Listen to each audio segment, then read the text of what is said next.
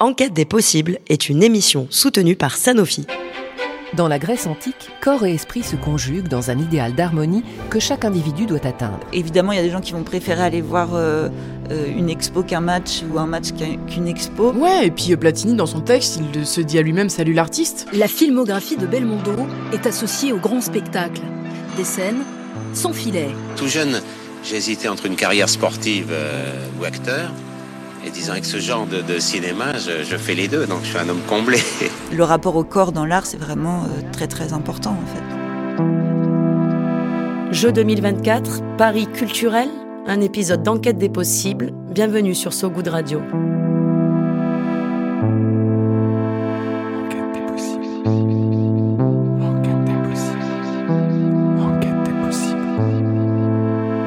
Paris 24, Los Angeles 28 une série de Mélina Boetti. Le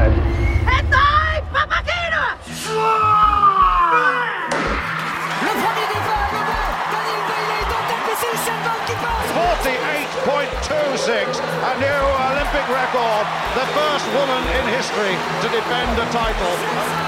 Recule les limites du monde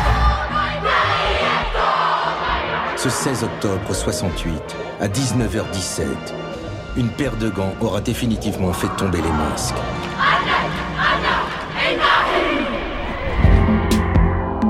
Les Jeux, c'est une histoire vieille comme le monde. Un mythe, celui d'abord d'Apollon et son arc, d'Apollon et sa lyre aussi, un seul et même esthète. Un caprice ensuite du baron des Jeux modernes en 1912, l'épreuve dite du pentathlon des muses. Non, non, non, non. À cette époque, il n'y a toujours pas de sportifs conviés à l'Olympiade. Les muses ne sont autres que la musique, la littérature, l'architecture, la sculpture et la peinture. Et les œuvres médaillées sont celles des hommes. Et la médaille d'or de peinture est décernée à monsieur David Wallin, représentant de la Suède. Bref, c'est pas le sujet. À l'approche de Paris 2024, cet appel inscrit dans la charte olympique fait figure d'un programme sous le label intitulé l'Olympiade culturelle. Même principe qu'au début du XXe siècle, mais cette fois pas de médaille. Des artistes de tout horizon sont invités à faire la part belle à la scène culturelle française. Des projets attachés aux passerelles entre la culture et le sport, plus ou moins subventionnés, car la culture, c'est pas essentiel. Oh, ça va. Et puis l'ouverture, nouvelle épreuve. L'été prochain, le breakdance entre dans la danse à Paris. La performance physique, la création artistique, sont-elles les véritables muses pour éclairer les consciences et permettre la rencontre de l'altérité? Le sport comme l'art donne à voir et à vivre, une communion sensible, une résistance collective aux méandres d'une société sous le diktat des puissants et de leur individualisme. Rapprocher le corps et l'esprit, mais de qui? Bisous de Coubertin. Allez, filons sur le terrain subtil de l'art, sur la scène engagée du sport, autant de parcelles d'expression de notre entièreté où se rencontre notre culture commune.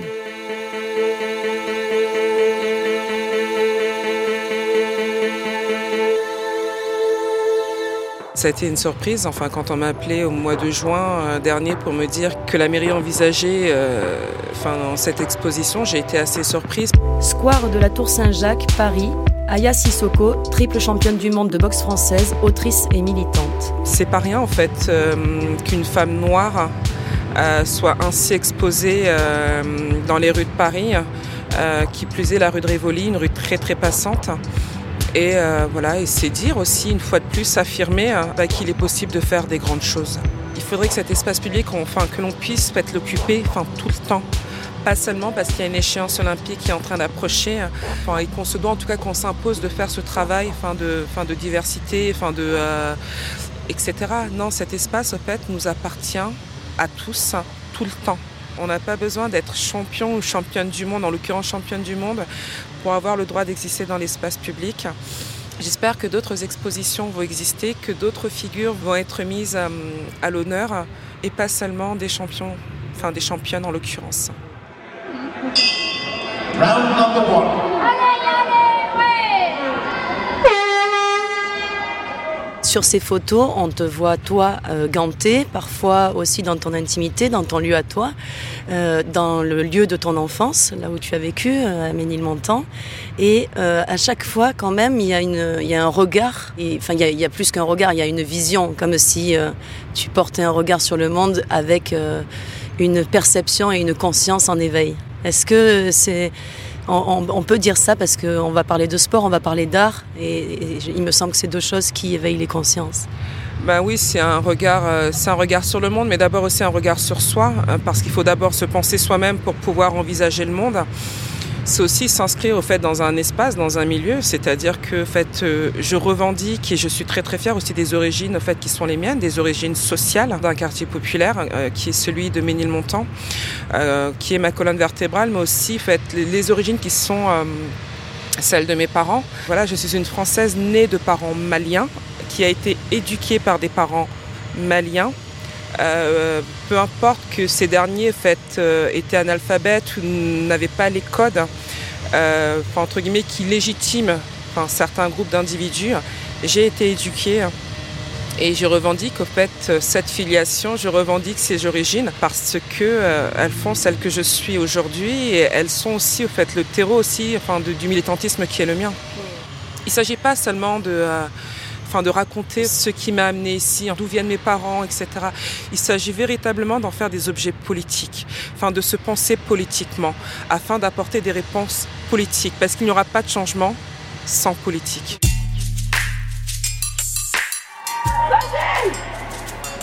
Encore, encore, encore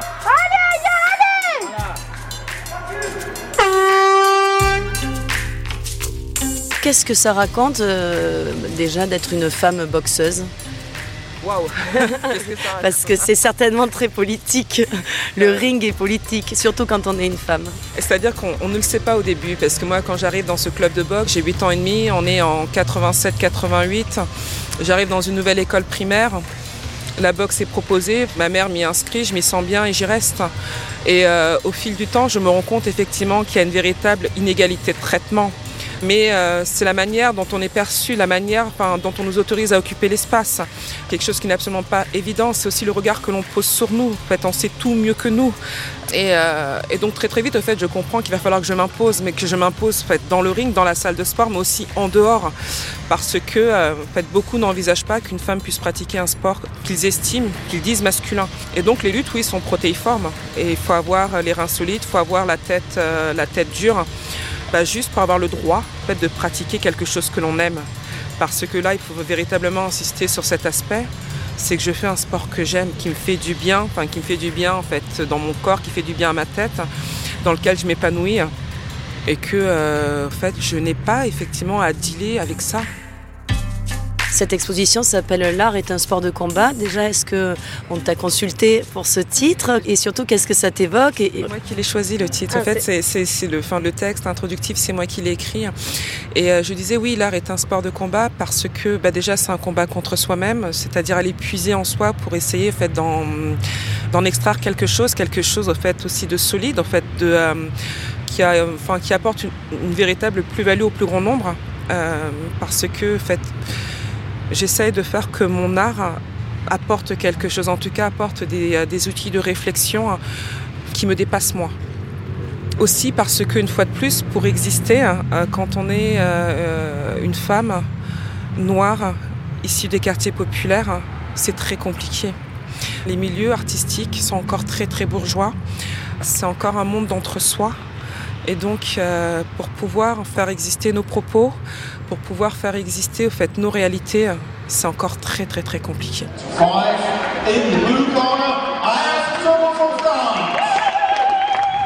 J'ai commencé au fait à exprimer, fait, à m'exprimer à travers mon corps. J'ai commencé aussi à exprimer mes frustrations, mes colères à travers mon corps. C'est-à-dire que j'arrive à la boxe par hasard, mais je ne reste pas à la boxe par hasard. C'est que il y avait, enfin, des raisons très intimes qui justifiaient qu'il fallait effectivement que que j'extrais le mal d'une manière ou d'une autre parce que ça me bouffait intérieurement. Et donc déjà, en la boxe pour moi c'était déjà une forme de résistance. Donc l'expérience faisant, en fait, euh, je me suis rendu compte que je pouvais aussi exprimer ça autrement. Que, euh, bah, que je savais écrire, que je pouvais écrire.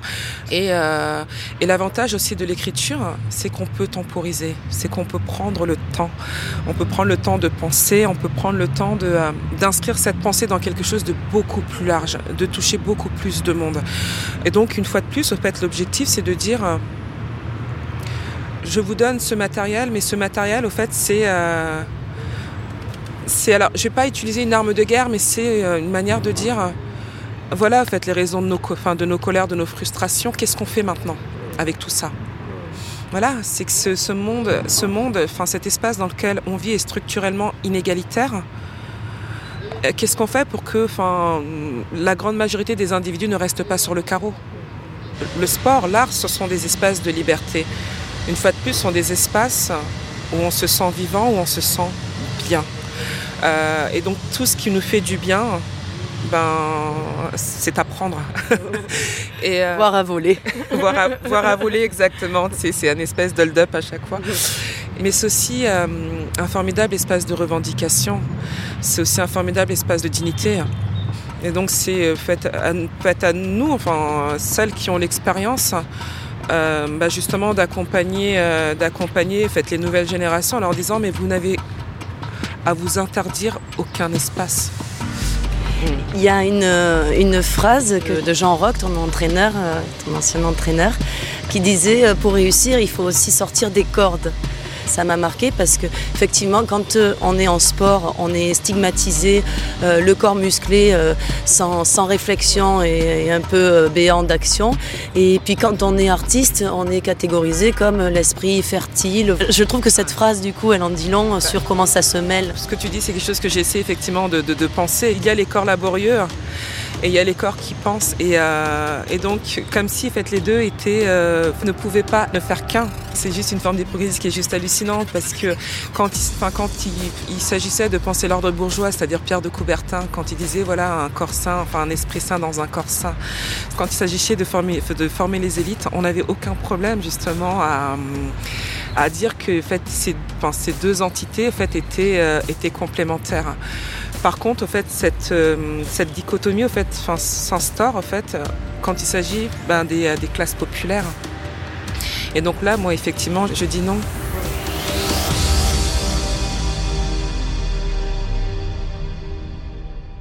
Personne ne m'a jamais demandé si j'aimais la boxe. C'est dur la boxe. Je donne des coups, j'en prends aussi. Je sais également que beaucoup de gens m'apprécient à cette époque parce que je gagne. Si cela cesse, je ne suis rien. Du moins, c'est ce que je pense à l'époque. La boxe nourrit mon narcissisme. Surtout, elle me permet de déconnecter, de mettre ma tête sur pause, de rompre avec la dureté du quotidien. La boxe est violente, mais la vie plus encore. Écoute ton corps, écoute ton corps. Sois dur au mal, fais preuve de résistance, dompte tes peurs. Mon professeur de sport à l'école primaire est aussi mon premier entraîneur. Que je réussisse avec mon corps lui semble normal, mais avec mon intellect, beaucoup moins. Mes résultats scolaires l'étonnent. Bien des années plus tard, quand je lui demanderai une lettre de recommandation pour Sciences Po, il ne sera pas là. Chacun sa place. Il nous faudra rompre avec le mythe selon lequel le sport est un formidable outil d'intégration, favorisant l'inclusion ou la diversité.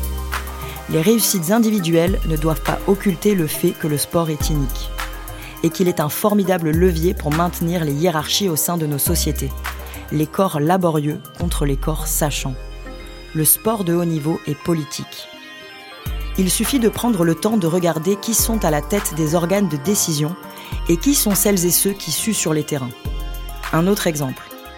Prenons la savate boxe française que j'ai pratiquée pendant près de 15 ans. Faisons un comparatif entre deux disciplines qu'elle propose, le combat et l'assaut.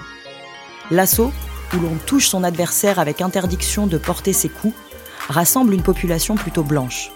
Le combat, qui est la recherche du chaos, une population à majorité racialisée. La technique pour les uns et la force pour les autres.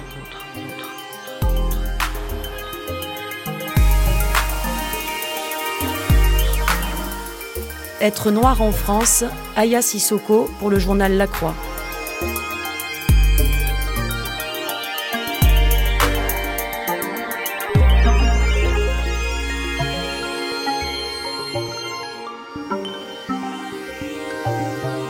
Sans ça, en fait, où Jean Roche a été quelqu'un d'extraordinaire. Aya Sissoko. Parce que, bon, enfin, déjà, ancien communiste, enfin, politisé dès son plus jeune âge.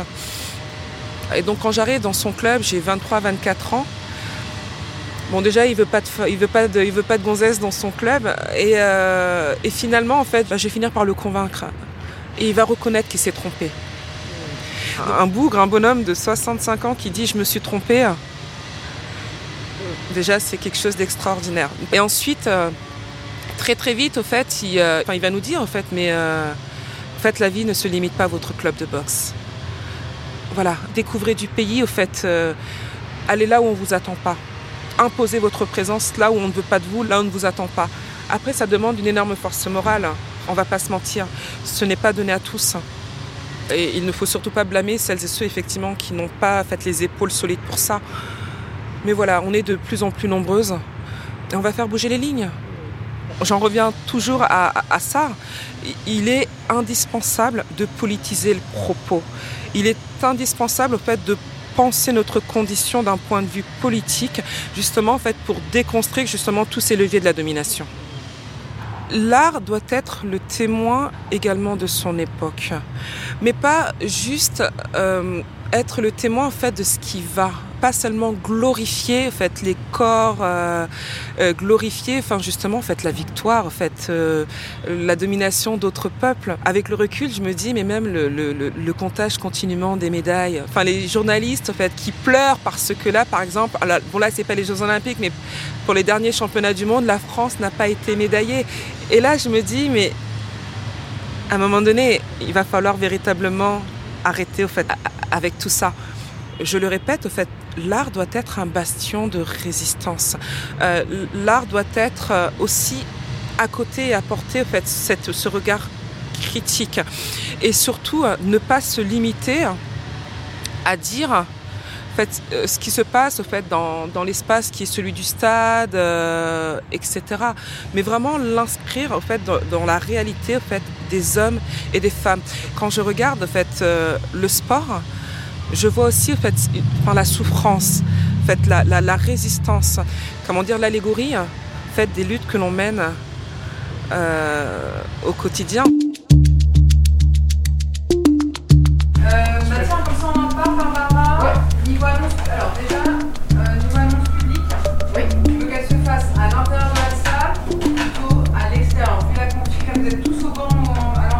Bah depuis l'enfance, mes parents m'avaient mis dans un sport qui semblait correspondre au genre qu'on m'avait assigné, j'étais en danse classique. Théâtre de la Reine Blanche, Paris, Barbara Chanu, comédienne et metteuse en scène. J'ai grandi dans une toute petite ville et il se trouvait que les cours de danse classique dans lesquels j'étais inscrite se passaient dans le même espace que le dojo de karaté. Donc il y avait vraiment le parquet de la danse et le tatami. Et j'avais un frère aîné, garçon, qui euh, faisait du karaté, qui était de deux ans mon aîné. Et je faisais ce cours de danse en regardant vraiment ce qui se passait à droite, plutôt sur le tatami. Et euh, j'en ai pas fait longtemps. Et après, j'ai vraiment été voir mes parents en disant, en fait, je pense que c'est plus ça qui va m'intéresser. Et ils m'ont dit, bah, vas-y, troque euh, le juste au corps contre un kimono qui était un peu grand, qui était un peu immense comme ça, mais qui me faisait un peu me sentir comme mon frère aîné. Et je me retrouve à faire du karaté euh, à l'âge de, oui, de, de 5 ans.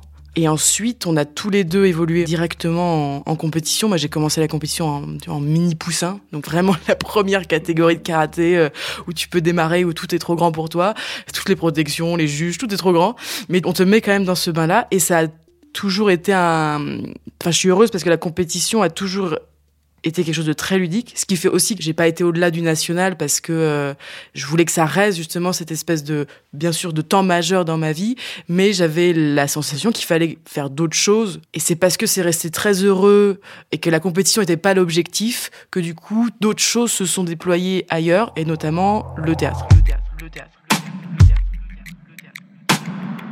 À force de pratiquer les deux, je me suis rendu compte du grand parallèle qu'il y avait entre un sportif et un acteur d'abord, et puis aussi avec le terrain et un plateau. C'est-à-dire que il y a beaucoup de similarités dans la prise de l'espace, dans la notion de proprioception d'un acteur, d'un sportif, dans l'engagement, dans l'acte, dans la parole, dans le geste, dans l'intention presque de jeu et le jeu au sens du sportif et le jeu au sens de l'acteur. Et que en fait cette chose-là, elle était euh, en permanence en dialogue et qu'il y avait possibilité de diriger un acteur avec des mots sportifs, presque des exercices sportifs qui amenaient ensuite la parole. Et inversement, une des grandes notions que j'ai moi en direction d'acteur qui qui vient du karaté, c'est le randori. Le randori, c'est un mot qui vient du karaté. C'est un combat où il n'y a pas de gagnant ni de perdant. C'est un combat où on s'autorise à deux à déployer sa technique sur l'autre et comment l'autre l'absorbe. Et donc on, tente des choses risquées qu'on ne tenterait pas en compétition. Et, euh, et comment après c'est autour de l'autre. Et ça, pour moi, c'est une scène de théâtre complètement, une scène corporelle certes, mais une scène de théâtre et du coup une dramaturgie, puisque n'importe quel match, n'importe quel combat, euh, n'importe quelle partie, enfin, a une dramaturgie. Et il y a un effort dans le théâtre. Jouer une scène, ça demande un engagement physique. On sort d'une pièce de théâtre en ayant sué, transpiré, respiré, senti. Dans les tribunes, de longs calicots proclament l'attachement de mes supporters. Quelle tristesse sans toi. On t'aimait bien, Michel. Et puis surtout, définitif, ultime. Merci, Michel. Et donc ta création du moment, euh, qui est la première de ta compagnie, elle évoque euh, bah, deux monstres sacrés d'univers euh, différents et un trait d'union. Qu'est-ce que c'est Duras-Platini Alors Duras Platini, c'est un spectacle qui est basé sur l'entretien entre Marguerite Duras et Michel Platini, qui a eu lieu en 87 à Libération. Je me suis dit, bah, je vais avoir besoin de prendre un objet qui raconte cette hybridité. Et puis, je me suis dit, je veux qu'on parle de sport et qu'on parle de sport au théâtre. Cette coupure de presse de 87 en Libération, je l'ai lu, j'ai fait, mais ça, ça fait théâtre, enfin, c'est génial. Tu l'as dit, c'est une rencontre qui n'aurait jamais dû avoir lieu. Et c'est pour ça qu'elle est, que moi je la chéris et que je, je, je chéris ces matériaux-là au théâtre, c'est que normalement ça n'arrive pas.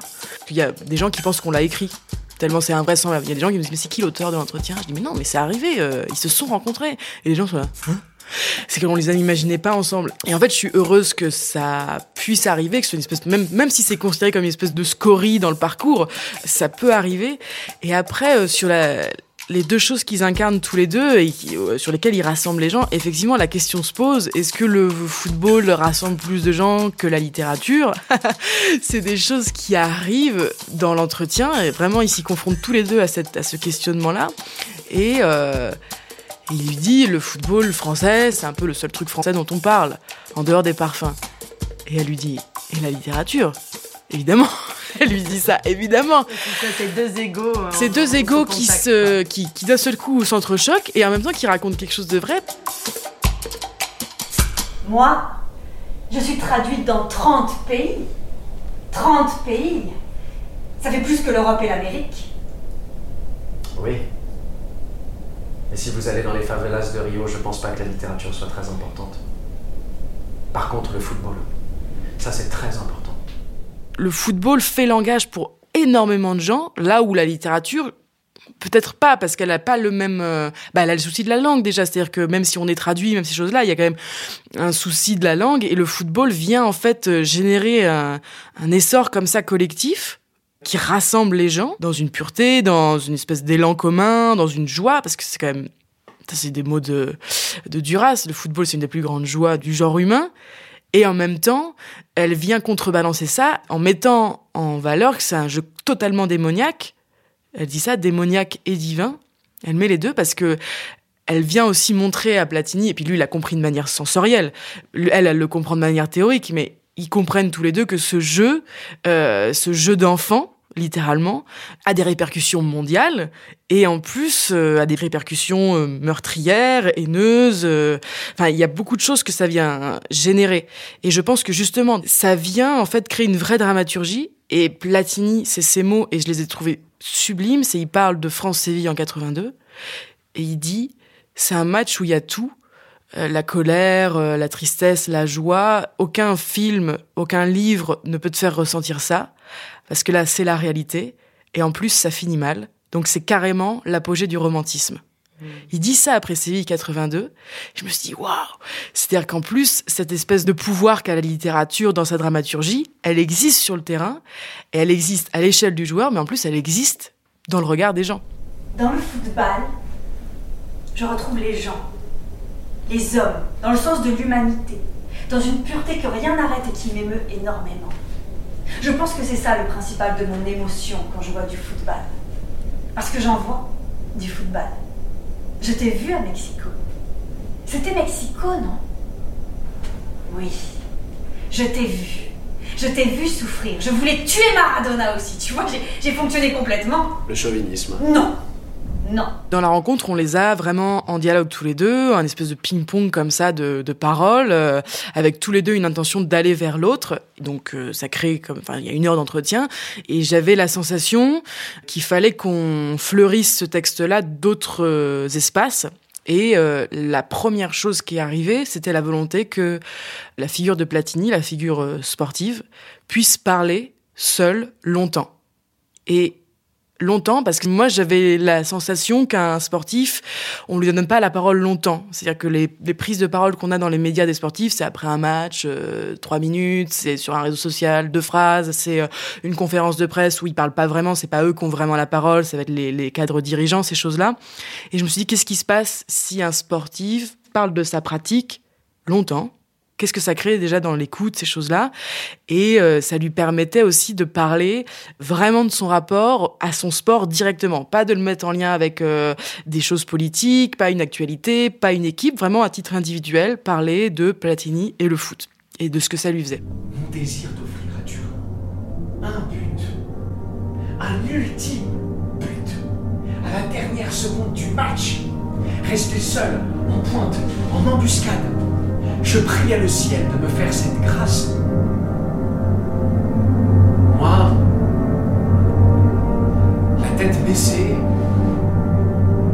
j'ai regagné, à pas compter, le tunnel des vestiaires.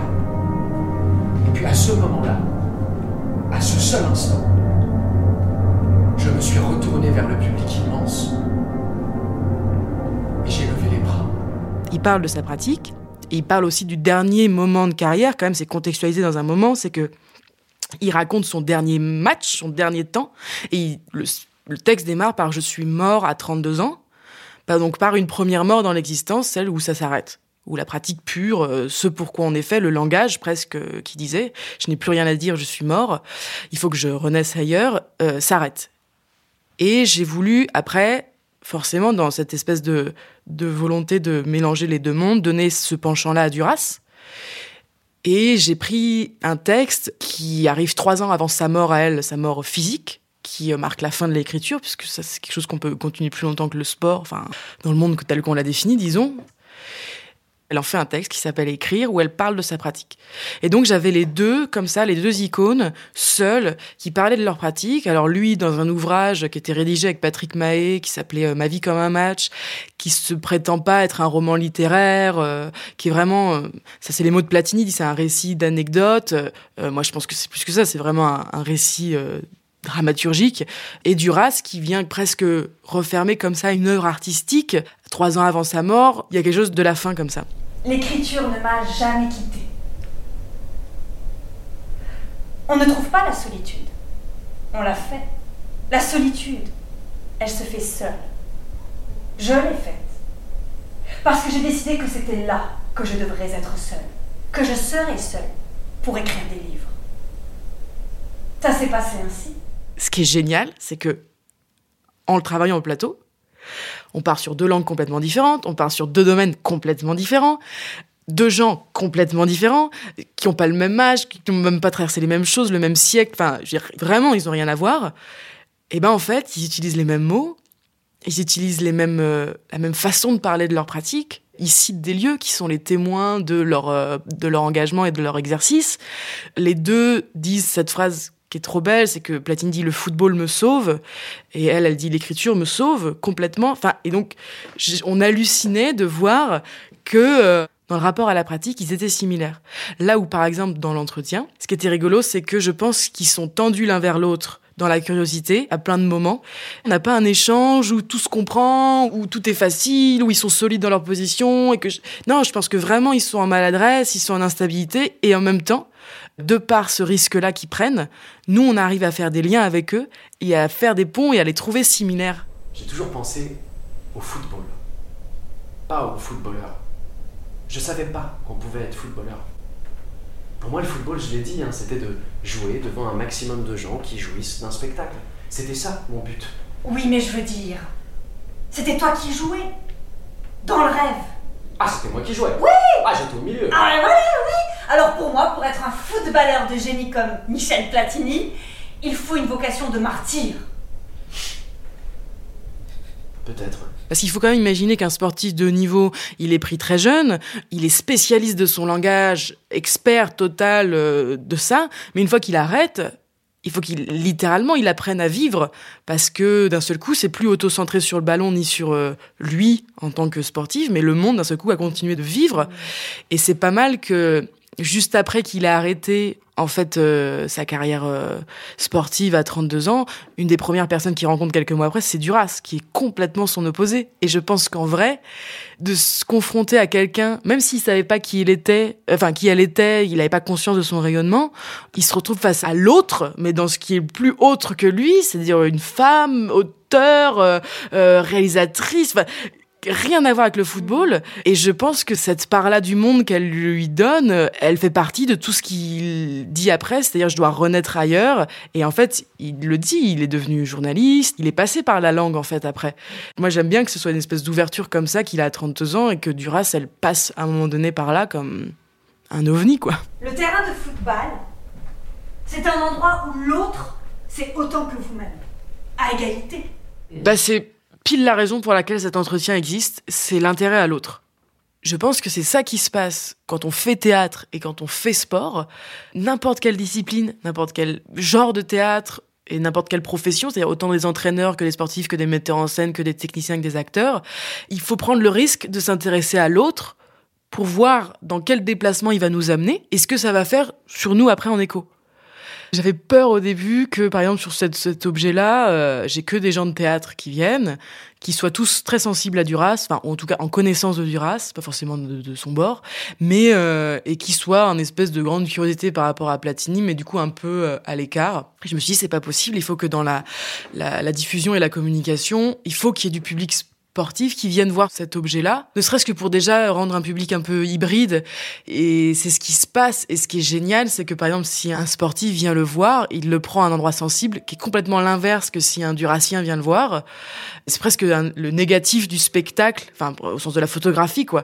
Il le voit complètement dans l'autre euh, prisme. Et le dialogue après entre ces deux spectateurs-là, il est saisissant. Enfin, il est, il est Et moi, j'adore que quelqu'un arrive et me dise, mais je sais pas du tout qui est Duras. Mais le football, c'est pas. C'est pas une passion quand même. Oh bah, oh, bah quand j'y suis, je hurle aussi c'est une réplique qui vient en exergue comme ça. Ce texte-là, il, a vraiment été prononcé. Il y a vraiment un, une journaliste qui a interviewé euh, euh, Duras sur un plateau télé. Je crois ça vient d'un plateau télé, ça. Euh, ça commence comme ça. C'est moi qui parle et je lui dis euh, Un livre, c'est un don de soi Duras répond Oui, toujours. Et je lui réponds euh, Alors l'écrivain ressemble au footballeur parce que dans l'interview que vous avez fait il y a quelque temps avec Michel Platini, vous parlez du football, du jeu comme un don. Vous dites ce qu'on donne, c'est un état d'esprit, c'est très profond, c'est un besoin à la fois de chacun et de tous, celui que tu as d'eux et celui que tu as de toi, sans toi, ils sont seuls ensemble. Et elle répond oui. et en fait, elle vient souligner comment euh, Platini, en tant que footballeur, est sorti de la préférence, et elle dit, pour accéder à l'amour de la communauté, et au-delà, faire communauté, autour d'une culture sportive. Et c'est par cette hybridation-là que je pense on crée des publics communs, qui étaient seuls et qui deviennent seuls ensemble, quoi.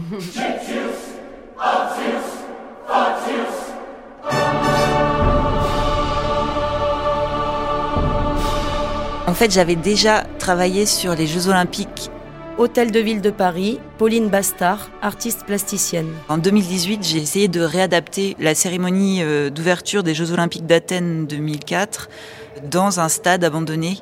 Donc il y avait déjà ce rapport aux cérémonies olympiques. Après, le rapport au sport, bon, moi, c'est pas trop. Euh, c'est vraiment plutôt qu'est-ce qu'on raconte ensemble, qu'est-ce qu'on fabrique ensemble, et ces gros gros événements du sport qui euh, amènent tout à coup tous les, je sais pas, tout, le monde entier à regarder euh, une ville et une sorte de spectacle, euh, et, les récits qui sont produits pour ces occasions-là, autour de quoi on se rassemble. C'est ça qui m'intéresse. Alors c'est de, créer des groupes de gens qui vont réfléchir à ça un peu, qui vont essayer de reproduire ça pour euh, essayer de vivre justement un, un moment euh, ensemble, mais à l'échelle de, bah, Athènes c'était à l'échelle d'un stade et puis euh, à Paris ça a été à l'échelle d'un quartier quoi.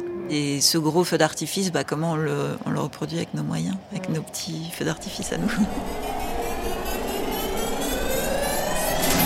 Mesdames et messieurs, veuillez accueillir les athlètes des Jeux olympiques d'hiver d'équipe 2022. Ladies and gentlemen, please welcome the athletes of the Olympic Winter Games Beijing 2022. La cérémonie d'ouverture, c'est un peu le coup d'envoi. euh, voilà, il y a, il y a une espèce de protocole et ça s'adresse. Enfin, j'utilise dans le film, j'utilise beaucoup de discours. Ça s'adresse aux athlètes, bien sûr, mais ça s'adresse aussi euh, tout le temps. Il parle du monde entier qui regarde la ville où ça se passe. Et donc, je vois plutôt le temps où on essaye justement de produire une sorte de spectacle très grand public. Après, les gens, ils vont se faire leur petit programme, euh, regarder telle ou telle épreuve. Mais dans ce moment-là, c'est un peu euh, l'idée qu'on commence tous ensemble, le monde entier ensemble, quelque chose. Comment tu la décrirais, toi, ta création, cette cérémonie des cérémonies? On a pris un cours de couture d'un centre social, euh, le centre social des Rigoles, euh, dans mon quartier. On a choisi des costumes.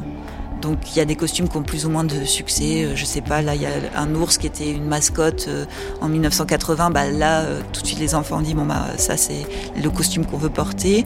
Donc on a sélectionné comme ça dans tout- toutes les cérémonies de, de JO des costumes qu'on a reproduits et après dans des gymnases avec avec plein de groupes de public, on a recréé des chorégraphies, des sortes de, de, de portraits un à un de, de ces costumes et des mises en scène qu'on a pensé avec les gens qui ont participé.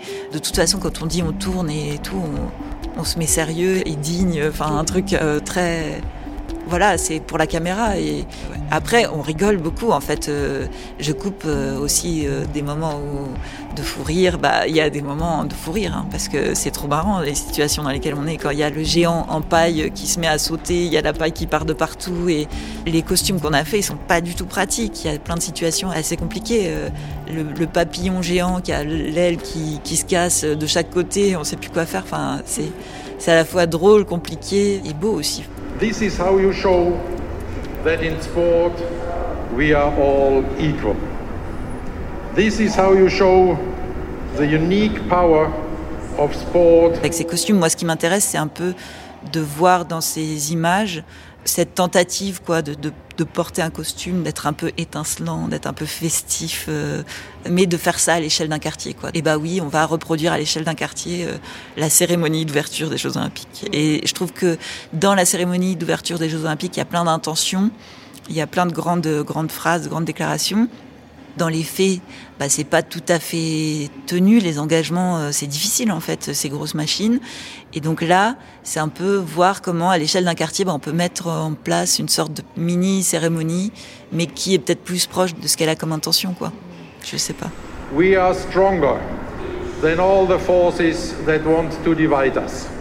Ce qui m'intéresse, c'est de réfléchir à cet écart-là, quoi, entre les, les formes euh, médiatiques euh, très travaillées, qui sont produites en fait, avec toute une, façon de les produire et des codes et, et, en fait toutes ces formes-là, elles parlent de des gens tout le temps. On joue à quelque chose en fait et inclure les gens, bah c'est, enfin pour moi c'est une évidence. Voilà, si si c'était quelque chose de plus euh, bah, comme une cérémonie, euh, voilà, chacun a son programme, son costume, etc. On passerait à côté de tout ce qui, tout ce qu'ils sont, tout ce qu'ils proposent, euh, tout ce qu'on peut faire ensemble en fait, tout ce qu'on peut réfléchir ensemble. Dans le film, bah, il y a euh, des infirmières, il y a les gardiens des gymnases, il y a, euh, je sais pas, des gens qui sont euh, vendeurs, qui sont en effet, et c'est aussi ce qui m'a touché, intéressé dans le travail avec eux, c'est qu'ils prennent le temps de se costumer, de faire quelque chose ensemble. Et c'est ça aussi qu'on célèbre dans cette cérémonie-là, je crois. C'est le fait de prendre un petit temps en dehors de cette vie qui est, qui est très organisée par des emplois du temps, des contraintes. Voilà, on prend ce temps pour faire ça, se maquiller, se costumer. Et tous ensemble, ça produit euh, ce film qui est une sorte de, de célébration à ce, à ce temps qui est pris. Ouais. Ghana. Ghana, le Ghana. Et là, en fait, c'est comme si tu, tu déplaçais en fait le regard en disant, mais euh, comme si c'est, tout ça était un peu illusion. Et en fait, le, le, le, le vrai, eh ben, il est joué là par, euh, par des gens que, que tu convoques et qui, sont, euh, qui habitent ces lieux de sport. Ah oui, tu veux dire que ma cérémonie, c'est la vraie cérémonie Ouais. Merci beaucoup. Ben, en tout cas, c'est la cérémonie que moi j'aimerais voir dans mes jeux rêvés. Peut-être que ce serait impossible du coup, euh, enfin par rapport à tout ce qui est en jeu, dans les vrais jeux, et qu'on n'a pas ce luxe-là de passer vraiment du temps avec. Euh, pourtant, il y a beaucoup de gens qui donnent, donnent leur temps au jeu. C'est ça qui est dommage, c'est que le nombre de, de bénévoles, de personnes motivées et tout ça, il y aurait des trucs incroyables euh, à faire. Et là, euh, bah, moi, j'ai eu cette chance de, de travailler avec tout ce monde-là, ouais, c'est sûr. C'était génial aussi de, de, les voir découvrir le film, par exemple. Peut-être que le lien entre l'art et le sport, il se retrouve dans, dans l'amateurisme. Je Ouais. sais pas. Dans l'amateurisme et dans le, surtout dans la pratique. Faire quelque chose et, et, et- et parce que c'est nécessaire. Et aussi dans le fait que cette pratique, elle permet de rencontrer des gens, elle permet de, je sais pas, de ce que les gens puissent trouver leur place dans un ensemble. Bah ouais, dans un, dans un, dans une image, dans un terrain, euh, voilà. Ouais, ouais, il y a un truc comme ça.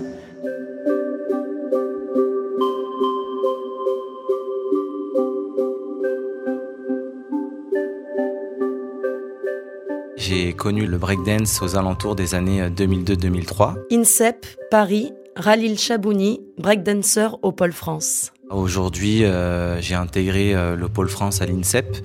Donc, euh, ça fait un an qu'on s'entraîne en vue euh, des Jeux Olympiques de, de Paris.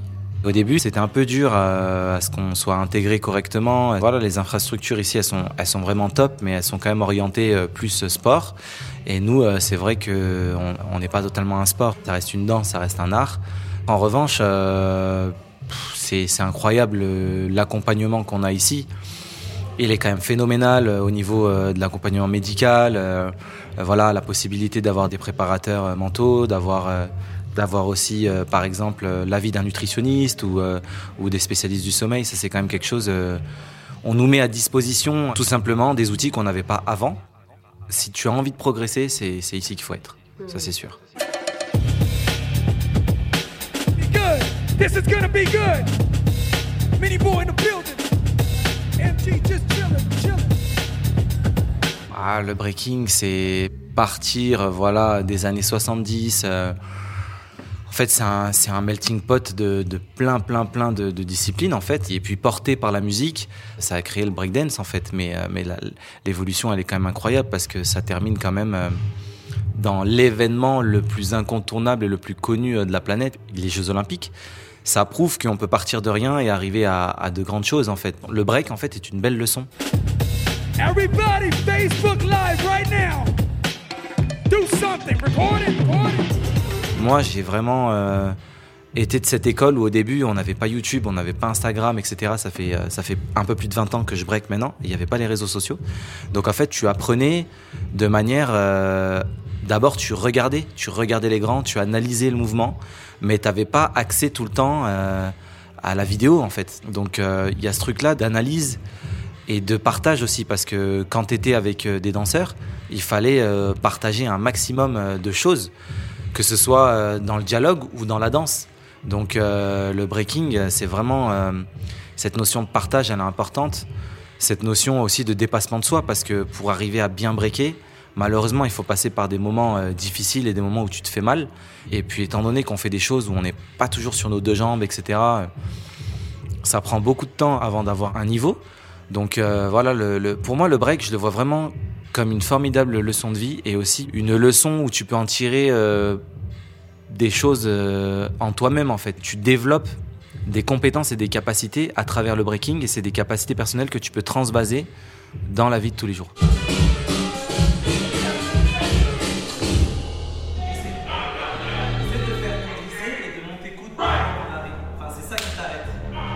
Je pense que de manière générale, être un athlète de haut niveau, ça forme à, la vie euh, extra-sportive en fait. Et le break en fait partie.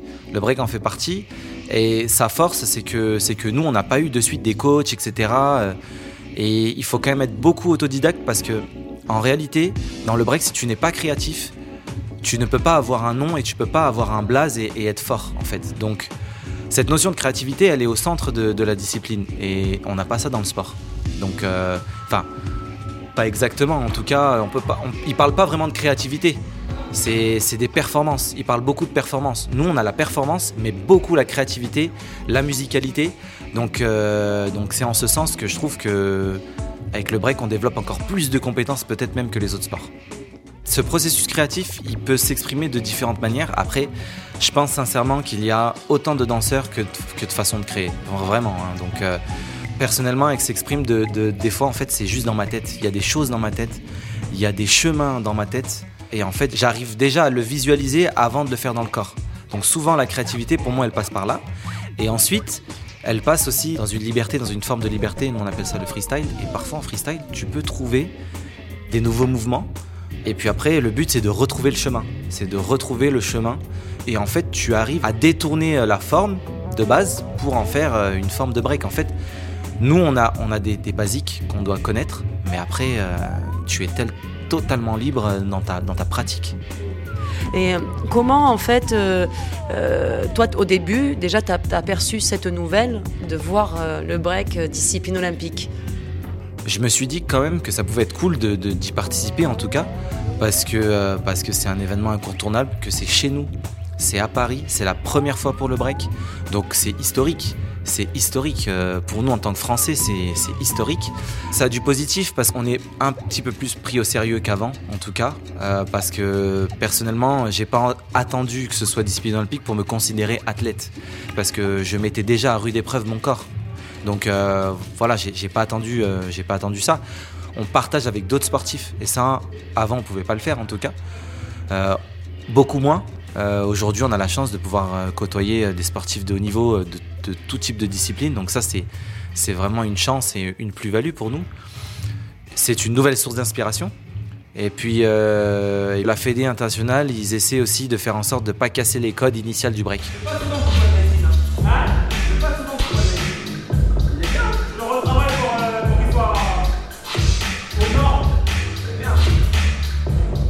Ces codes-là dont tu parles, quels sont-ils Et en quoi tu penses, du coup, que le terrain de sport peut être euh, un terrain d'expression artistique? Ouais, nous les codes, euh, en fait, c'est marrant parce que bah, ils sont street, mais en réalité, le premier code c'est de pas avoir de code. Donc c'est ça qui est, c'est ça qui est un peu, euh, un peu paradoxal. Mais en réalité, si on a des codes, on a des codes de, bah, de jugement. Déjà, on, on sait que un danseur, il doit être propre, que le mouvement, il doit être clair. S'il est pas clair, ça marche pas. Un danseur, il doit être sur la musique. Mais après, c'est quoi la musicalité? C'est est-ce que tu es sur le rythme? Est-ce que tu es sur les paroles? Il y a différents types de musicalité aussi. On a aussi, euh, voilà, comme je disais, il faut essayer d'avoir son personnage et d'avoir sa créativité. Donc ça, c'est un code, euh, tout le monde le connaît. Mais en même temps, dans ta propre cré- créativité, quel est, quel est le code? Il n'y en a pas. Donc euh, c'est voilà, c'est à la fois euh, des codes qu'on se donne et qu'on a, mais au final, à la fin, c'est les codes sont totalement ouverts. C'est une forme d'art qui est, quand même vachement ouverte. C'est juste que là, on a posé des mots par écrit avec un système de jugement et avec, euh, et avec des, des, faders droite-gauche, bleu-rouge, quoi. Mais en réalité, les codes, on les connaissait déjà. Je danse exactement pareil que ce soit une compétition olympique ou que ce soit une compétition qui n'est pas dans le format olympique.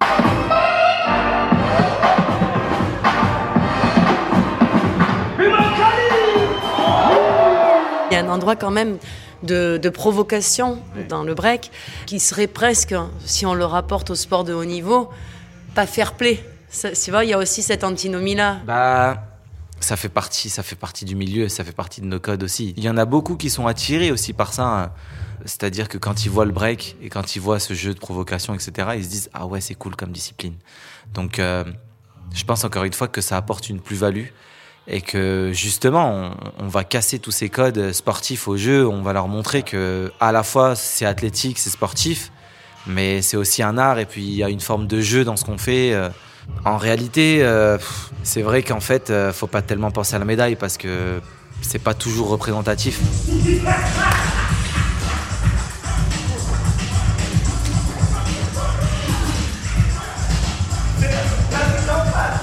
Dire que les premiers danseurs, en tout cas, c'était vraiment ça. C'était vraiment une forme de revendication, un, endroit d'expression euh, extrême. Euh, et puis c'était un moyen, au lieu de se faire la guerre, c'était de se faire la guerre en dansant. En tout cas, les gangs à l'époque euh, aux États-Unis, c'était quand même vraiment ça. Et donc euh, la danse permet d'avoir la paix. Et c'est vrai que euh, moi personnellement, je l'ai vécu aussi un peu comme ça, c'est-à-dire que quand tu grandis, tu te poses certaines questions. Et puis, et puis moi, je viens d'un quartier un peu difficile à la Paillade à Montpellier. Et en fait, euh, j'ai vraiment euh, connu ce truc-là de, au lieu d'aller faire euh, des, conneries dans la rue, eh ben, tu te retrouves avec des copains aussi dans les blocs, en bas des blocs, là où il y a un peu de marbre. Et puis tu te mets, tu te mets à breaker parce que parce que c'est cool, parce que c'est athlétique, parce que c'est stylé, parce que c'est voilà, c'est la street, on est en survêt et on et on break. Et puis ça coûte rien. De base, nous, on n'avait pas besoin de licence. Aujourd'hui, tu as besoin d'une licence pour, en tout cas pour certaines compétitions, pas toutes. Mais il y a encore ce truc-là dans le break. Si tu veux breaker, de base, hein, si tu veux breaker, tu mets de la musique, il t'a besoin d'un sol et tu breaks, t'as besoin juste de ton corps. Donc euh, ça continue, en fait je continue de m'exprimer euh, de cette manière-là et puis aujourd'hui euh, c'est une partie qui est inhérente en moi, j'y pense même plus. Nous on fait pas de différence entre hommes, femmes, para, enfin ici il y a paralympique, olympique. Nous on n'a jamais fait cette distinction. N'importe quel handicap que t'as, tu peux rentrer dans un crew et breaker. Donc en ce sens-là, il est, il est vraiment ultra populaire. Maintenant, aujourd'hui, du break en 2023, il y en a partout.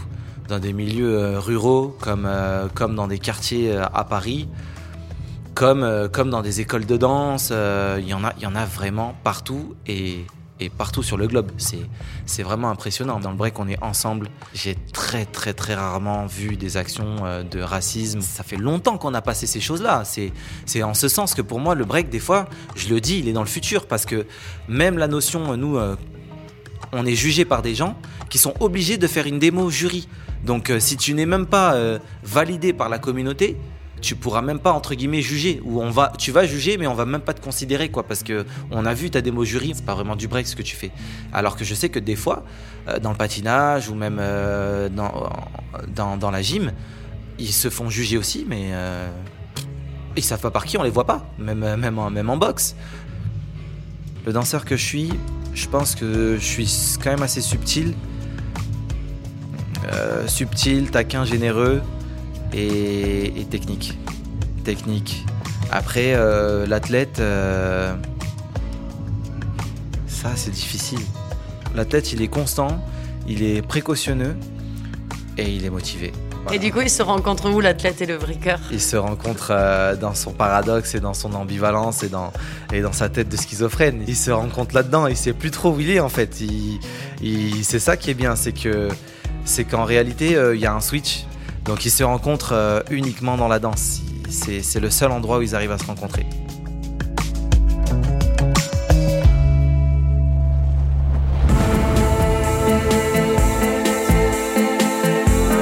Quels seraient les Jeux olympiques et paralympiques euh, rêvés, idéaux Ben, des Jeux Olympiques, en fait, du tout monde, c'est-à-dire euh, que chacun soit libre d'être ce qu'il est, qu'il soit considéré pour ce qu'il est. Des Jeux Olympiques, justement, débarrassés justement en fait de l'argent, des injonctions continuelles à être ou ne pas être, à ressembler ou ne pas ressembler.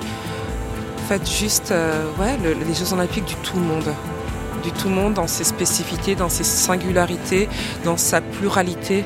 Juste au fait, euh, ouais, foutez-nous la paix, quoi. Juste laissez-nous exister.